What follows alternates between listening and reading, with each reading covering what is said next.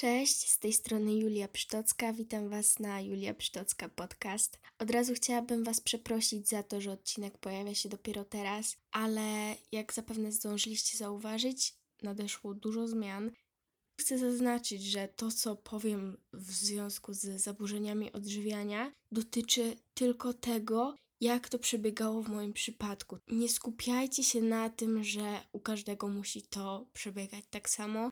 Pamiętajcie o tym też, że zaburzenia odżywiania, tak jak każda inna choroba, naprawdę zmieniają wasze życie nie na lepsze. Jasne, po wielu latach mogę dostrzegać jakieś pozytywy, ale wasze zdrowie jest najważniejsze i mam nadzieję, że przekażę wam to, co chcę przekazywać, czyli że granica pomiędzy odchudzaniem a zaburzeniami odżywiania, ogólnie jedzeniem czy kontrolą jedzenia a zaburzeniami odżywiania jest naprawdę bardzo cienka. I na początku nawet nie musicie sobie zdawać sprawy z tego, że to się zaczynają jakieś zaburzenia odżywiania. W moim przypadku było tak, że nie traktowałam tego jako zaburzenia odżywiania. Dopiero później dowiedziałam się, że to są zaburzenia odżywiania, no bo ja nie byłam jakoś strasznie chuda, nawet po okresie zaburzeń odżywiania, pod koniec, kiedy już wszystko się powoli zbliżało do tego, że będę z tego wychodzić, ponieważ ja byłam przekonana, tak bardzo stereotypowo, co jest złe, stereotypy nie są dobre. Myślałam, że,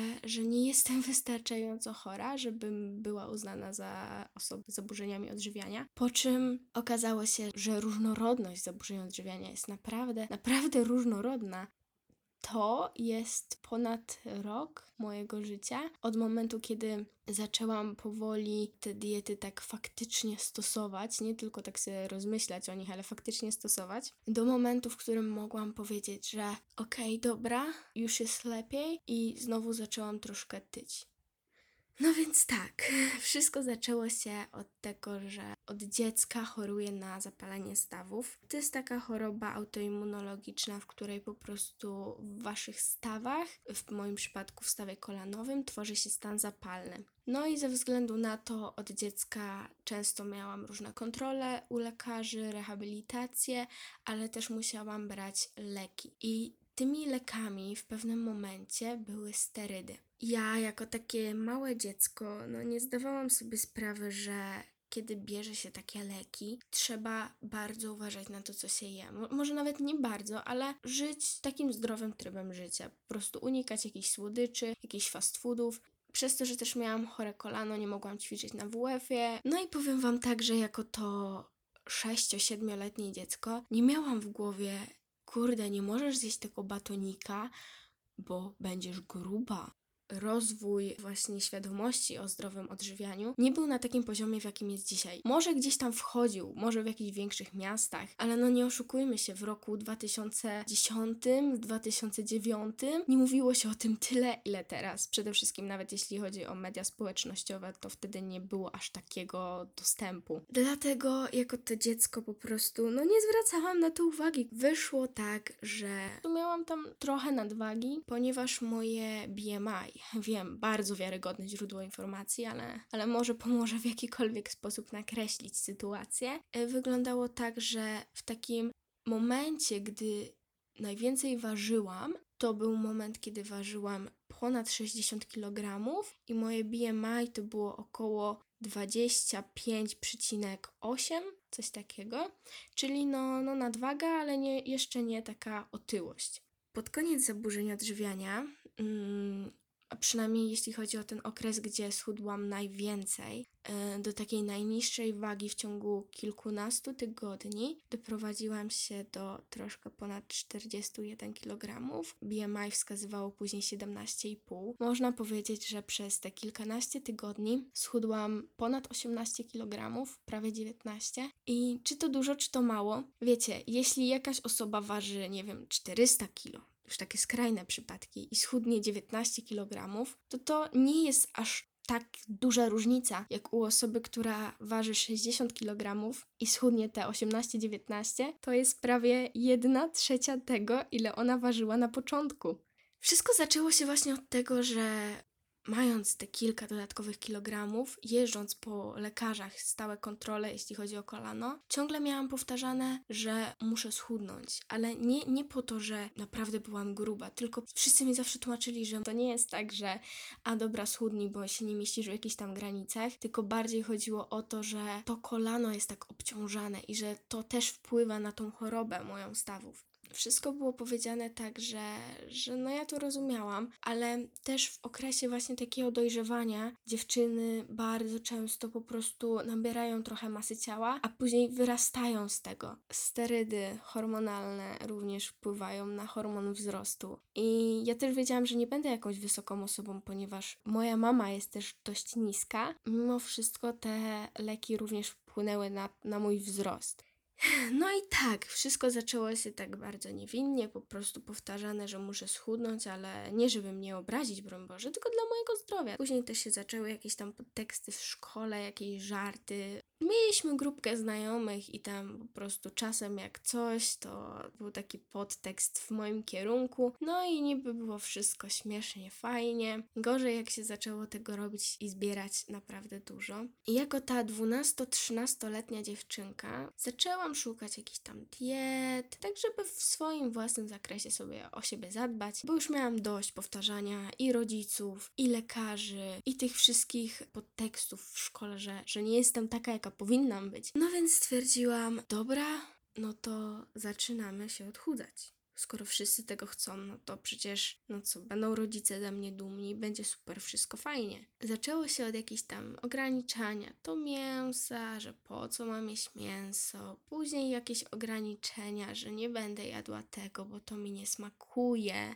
choć w rzeczywistości nie, bo to ma dużo kalorii. Zaczęło się kombinowanie, bardzo dużo kombinowania. Ja chcę Wam powiedzieć tyle, że nigdy w życiu się tak nie nakombinowałam, jak planując swoje diety, planując swoje jedzenie, jak planując to, żeby pokazać, że jem, a w rzeczywistości nie jedząc nic.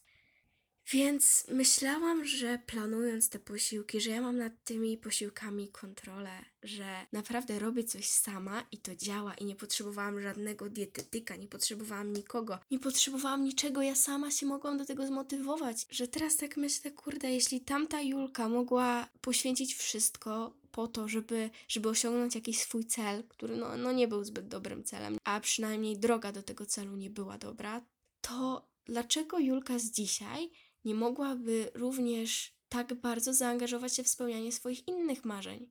Skoro osiągnęłam takie coś, to dlaczego nie mogę osiągnąć czegoś innego? Przez całe swoje życie ówczesne myślałam o jedzeniu. Myślałam o tym, co zjem, myślałam o tym, czego nie zjem, myślałam o tym, co chciałabym zjeść, a czego nie mogę zjeść. Myślałam o kaloriach. Taki mały, maleńki pozytyw jest taki, że nauczyłam się czytać składy, tabele z wartościami odżywczymi to jest maleńki plusik. Chociaż jak zwykle jest o wiele lepsza droga po prostu wyrobić w sobie ten nawyk, idąc do sklepu i zwyczajnie w świecie czytając składy i tabele kaloryczne z wartościami odżywczymi. Byłam ciągle głodna, chciałam jeść, ale byłam silna. Oczywiście to pojęcie jest naprawdę, naprawdę wypaczone w tym momencie. No i po prostu diety i jedzenie zawładnęło moim życiem. Z czasem, kiedy zaczęłam chudnąć jeszcze więcej, zaczęłam dostawać coraz więcej komplementów. Wiecie, wow, Julka, ale super wyglądasz. Wow, Julka, jak ty tak schudłaś?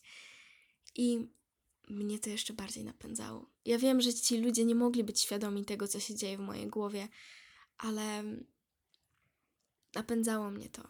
Bardzo mnie to napędzało. Chciałam być jeszcze bardziej perfekcyjna. Chciałam mieć najlepsze oceny Chciałam zrobić tak, żeby moi rodzice byli ze mnie dumni, żeby już nie musieli mi więcej powtarzać, ej Julka, musisz schudnąć. Byli dumni z tego, że mają idealną córkę. A jeśli chodzi o bycie dumnym, to to, że czegoś nie dostrzegamy, nie znaczy, że to nie istnieje.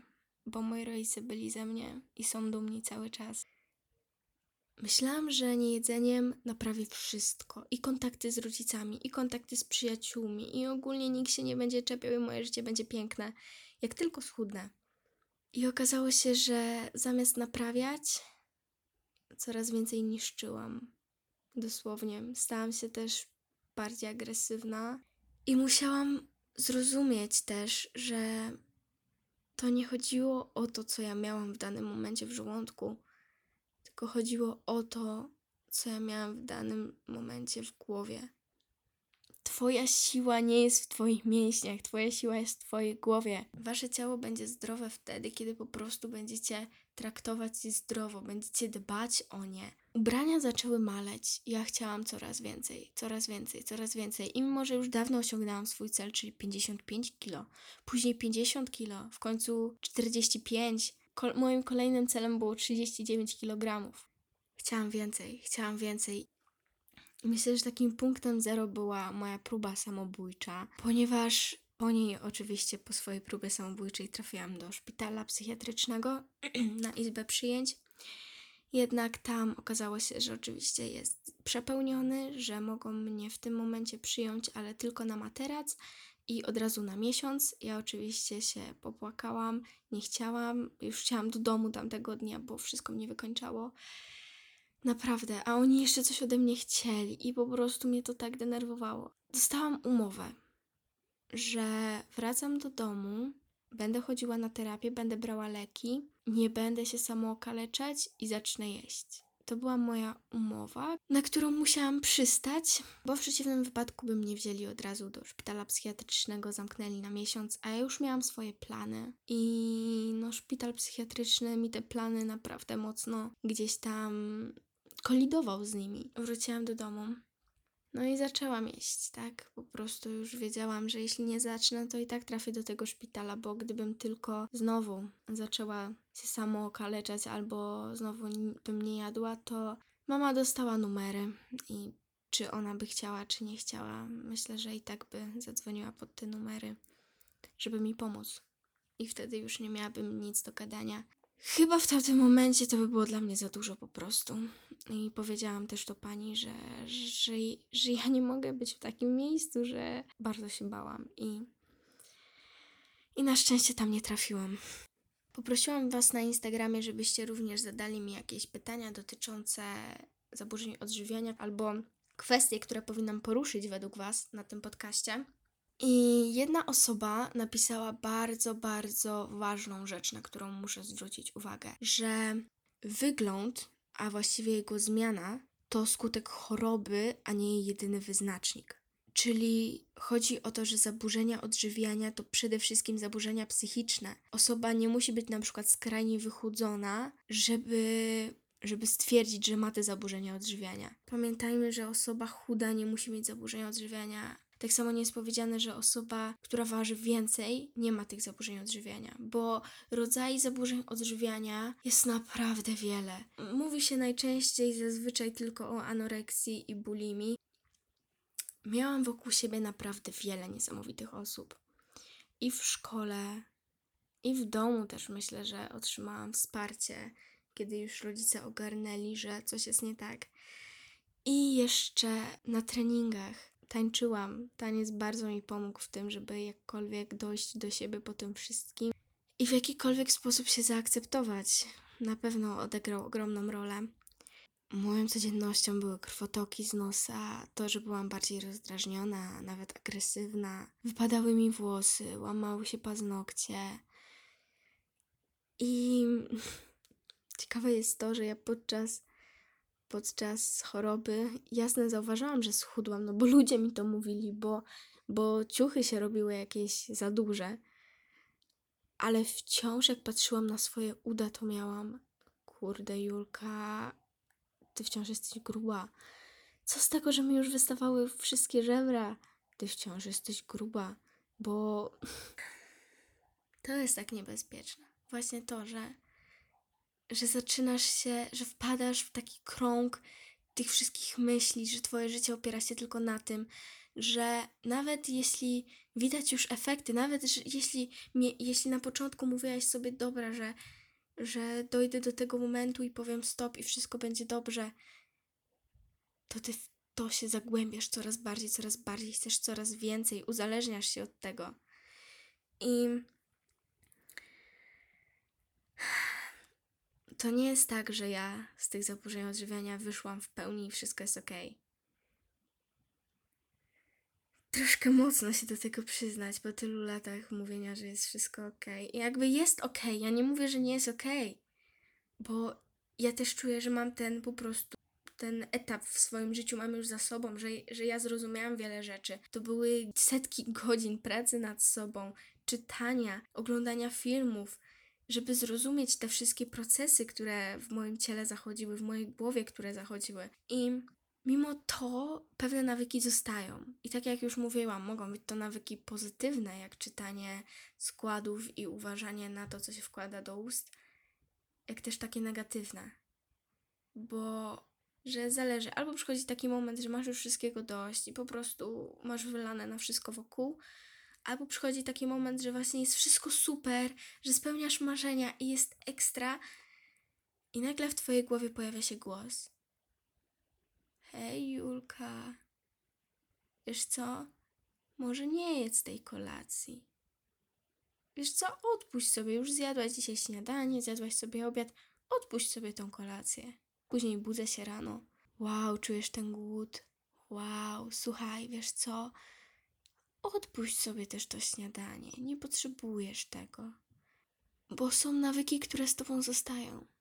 I pomimo tego, że teraz już wiem, że ja nie mogę się poddać, że, że jestem silniejsza od tego, to mimo wszystko czasem są takie chwile, kiedy myślisz sobie, a co gdyby? Przez to, że zrozumiałam to, co się dzieje w mojej głowie, mogłam sobie mówić, że ej, dobra, no ale no to co, ty chcesz się cofnąć do tego, przez co już przechodziłaś, jakby nie brać z tego żadnej lekcji? Spędziłaś tyle czasu na terapii, spędziłaś tyle czasu pracując sama ze sobą, no to dlaczego ty masz to teraz tak zaprzepaścić w ciągu chwili? Poświęciłaś swój czas, poświęciłaś swoje serce, poświęciłaś dużo swojej siły na to, żeby z tego wyjść. Gdzie ty chcesz wracać? Dokąd? Dokąd? Do, do tej pustki chcesz, żeby twoje życie znowu się opierało na tym wszystkim? Przez to już przeszłaś, a nie wchodzi się dwa razy do tego samego bagna. I też sobie myślę tak, a co by powiedziały osoby, które w jakimś stopniu tam podziwiasz? Co by powiedziały osoby, które, które przez cały czas cię wspierały, wspierają do tej pory, wspierają przez ten czas już po założeniu odżywiania? Co byś im powiedziała, że co, że, że innym mówisz, że trzeba walczyć ze sobą, walczyć o siebie, a sama masz się poddać? Czy ty w tym momencie żartujesz? Czy naprawdę ta chwila takiej słabości ma przekreślić Twoje najbliższe plany, marzenia, cele, ma przekreślić na Twoją najbliższą przyszłość, a może nawet nie najbliższą, bo tamtym razem skończyło się mimo wszystko dość dobrze. Ewentualnie tylko na efekcie jojo, bo, bo, bo jak widać znowu nie jestem super ekstra chuda. Ale co, ale mam tak do, do tego teraz wrócić? To siedzi gdzieś tam w psychice, gdzieś tam głęboko w głowie mimo wszystko, ale teraz mam zupełnie inne doświadczenie, zupełnie inną wiedzę, o wiele większą wiedzę na te tematy i wiem, czuję, w którym momencie muszę zareagować w jakikolwiek sposób, żeby nie dopuścić do tego, żeby znaleźć się w takim samym miejscu, w jakim byłam te kilka lat temu. Przede wszystkim pamiętajcie, że cyferki nie określają ani mojej, ani waszej wartości. Czy to cyferki na wadze, czy na miarce, czy na koncie, czy w dzienniku, to są tylko cyferki. I w życiu chodzi o coś więcej niż o te cyferki. Moje ciało teraz nie jest wymarzone, bo jest wiele rzeczy, które bym chciała w nim zmienić. Ale to moje ciało i ono będzie ze mną już do końca, będzie ze mną już zawsze. Dlatego muszę o nie dbać. Bo to jest moje jedyne ciało. Nie da się kupić drugiego ciała. Po prostu się nie da. Kochajcie swoje ciała, takie jakie są. To nie jest proste, to się tylko tak prosto mówi. Ale to ciało będzie z wami już do końca. I jest tylko wasze. I jeśli wy o to ciało nie zadbacie, to nikt inny o nie nie zadba. Dziękuję wam za przesłuchanie tego odcinka. Mam nadzieję, że, że wynieśliście z niego coś również dla siebie. Myślę, że umknęło mi wiele rzeczy, które dopiero przypomnę sobie w montażu. To nie była dobra droga, to nie była łatwa droga, ale naprawdę wiele mnie nauczyła. Dziękuję Wam. Buziaki.